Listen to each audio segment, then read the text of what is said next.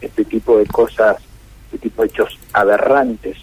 que han sucedido en estos últimos 15 días, nos han dejado todos muy consternados, ¿no? que esto, solo somos una ciudad eh, dentro de todo tranquila, una ciudad que tiene sus delitos como tienen todas las localidades, delito predatorio, pero nunca antes habíamos vivido este tipo de, situación, ¿no? Que, se sigue a este, a este tipo de cosas, ¿no?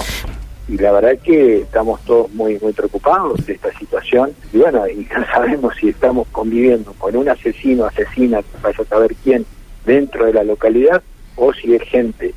que quizás puede obtener algún dato de aquí dentro y vienen de afuera a cometer este tipo de hechos aberrantes. Así que obviamente estamos muy, muy, muy preocupados, obviamente, alarmados. Y de hecho, bueno, ya hace un rato terminamos una reunión con el ministro de Seguridad que nos atendió muy amablemente, muy gentilmente, para, bueno, establecer tareas en acción, porque vos imaginate que nosotros eh, hace muy pocos meses logramos que en nuestra localidad se asiente una base del comando radioeléctrico con un alcance regional, eh, pero este tipo de hechos a nosotros nos superaron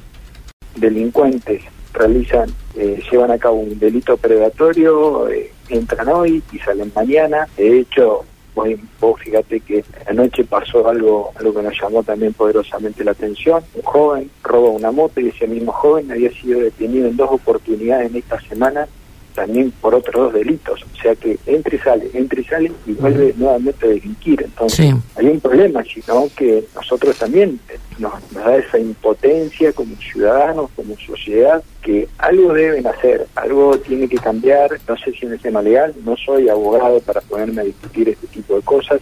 pero creo que hay que aplicar el sentido común en esto también, que si hay una persona a la cual en reiteradas oportunidades delinque, puede volver a salir, porque estamos corriendo continuamente la línea de los límites y esa tolerancia de lo que hoy comienza con algo muy pequeño, mañana se transforma en algo muy grande o peligroso.